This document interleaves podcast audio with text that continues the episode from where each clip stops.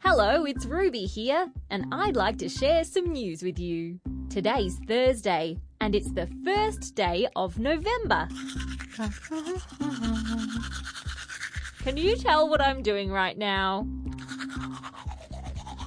It's something very important that we do in the morning and at night time. Yep, I'm brushing my teeth. Brushing our teeth is one of the best ways we can look after our pearly whites. Dentists say we should do it twice a day. But some of them are worried that kids aren't taking very good care of their teeth. That can cause something called tooth decay.